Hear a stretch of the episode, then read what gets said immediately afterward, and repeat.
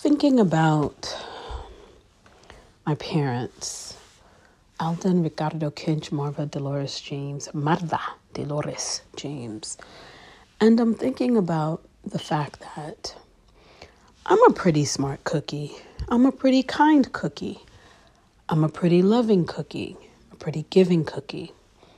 I'm a cute cookie, delectable visually. And I didn't only get that from the universe.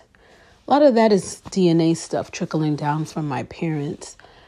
Because they got in trouble at a young age, they were in trouble emotionally, financially. My mom was, emotionally, both of them were. They didn't get all that they needed to be the best parent that they could be to me. And it occurred to me that this is my opportunity. What they've passed down to me that I'm holding on to, all that I just mentioned, this is my opportunity to manifest for them as a part of their legacy what they were not able to manifest during their human experience here on earth. It's for me to do it.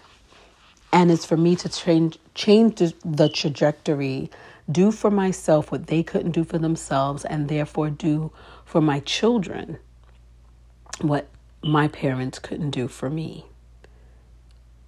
And, you know, that realization is powerful. That realization adds to my purpose. That realization is an alignment with who I am and all that I stand for in terms of love, determination, grit, goals, aspirations, needs need to be the change that I wish to see in the world by how I take care of my body temple and what I do for myself and others, accomplishing abundance abundance of health, of mind, body, and soul, abundance of financial wealth and stability and generational wealth. That's what they were supposed to do. That's what I have done.